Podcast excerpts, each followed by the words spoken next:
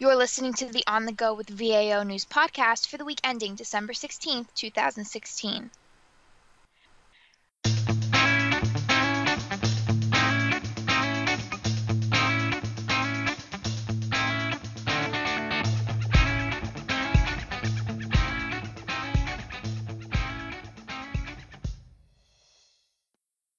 Hello and welcome to the podcast, a weekly recap of the top headlines from the Daily Acquisition News.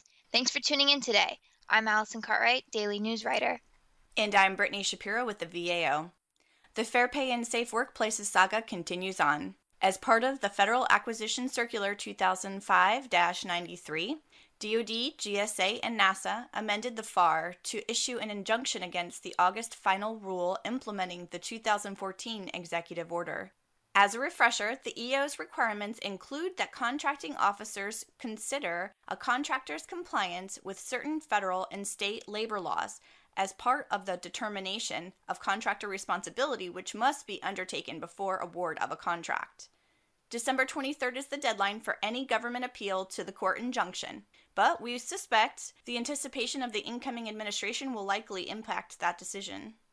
Also, FAC 2005 93 implemented an executive order and resulting Department of Labor final rule establishing at least one hour of contract sick leave for every 30 hours worked, along with other associated provisions.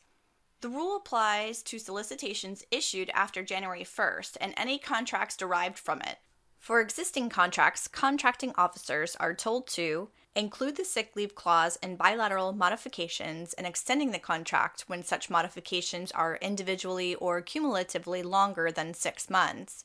Also, are strongly encouraged to include the clause in existing indefinite delivery, indefinite quantity IDIQ contracts when the remaining ordering period extends at least six months and the amount of work remaining or the number of orders is expected to be substantial. Discount rates for 2017 that should be used in lease purchase and cost effectiveness analyses are out. Office of Management and Budget Director Shaun Donovan released the updated discount rates in a memorandum this week. Look at Appendix C of Revised Circular Number A 94, Guidelines and Discount Rates for Benefit Cost Analysis of Federal Programs for the discount rates in effect for the 2017 calendar year. OMB's Donovan issued another memorandum with general guidance on federal high value assets. The memo goes into detail about the procedure for handling HVAs, which involves planning by maintaining HVA inventory lists and, in regards to acquisition, engaging with third parties on their behalf to ensure appropriate contract clauses or legal agreements are in place. Identifying, categorizing, and prioritizing which assets are HVAs and the associated risk, reporting up to date internal HVA lists, assessing to prepare HVA and ensure appropriate protections are in place, and establishing remediation plans that are to be considered a priority. For those regular and reserve retired military members, the Department of Defense has issued an instruction that pertains to employment and reactivation. Based on the instruction, retired military members can be ordered to active duty if needed for national defense and will also be considered a last resort manpower source. Also, in case of war or any national emergency, directors of DoD related agencies, like that of uh, Federal Emergency Management Agency, Selective Service System, or those that support the North Atlantic Treaty Organization, can choose retired military members to fill federal civilian positions. The instruction is effective immediately and it applies to military departments and all DoD components. President Obama says the federal civilian pay raise was not enough. So now he's added half a percentage point to the 1.6% pay raise he initially announced for fiscal year 2017. This pay raise of 2.1% equals the one Congress just gave military personnel through FY 2017 National Defense Authorization Act. The 2017 National Defense Authorization Act is also affecting the Air Force's request for proposals for its Joint Surveillance Target Attack Radar System replacement aircraft.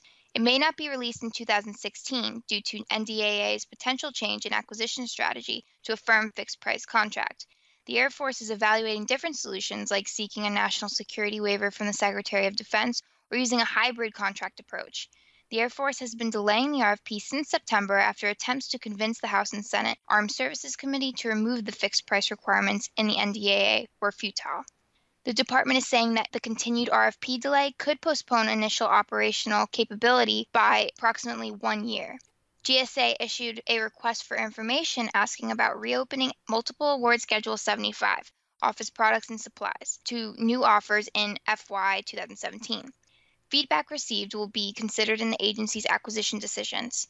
A little more information regarding MAS 75. GSA says it will only accept future offers under a new enhanced special item number combining best in class features of the Federal Strategic Sourcing Initiative for Office Supply Solution the Office of Management and Budget instructed agencies back in July that they should use Identity Protection Service blanket purchase agreements to protect from and mitigate data breaches. Now, OMB's Category Management Program Management Office has designated the General Services Administration's IPS BPA as best in class. In other words, good for government use to procure identity protection services per the OMB guidance.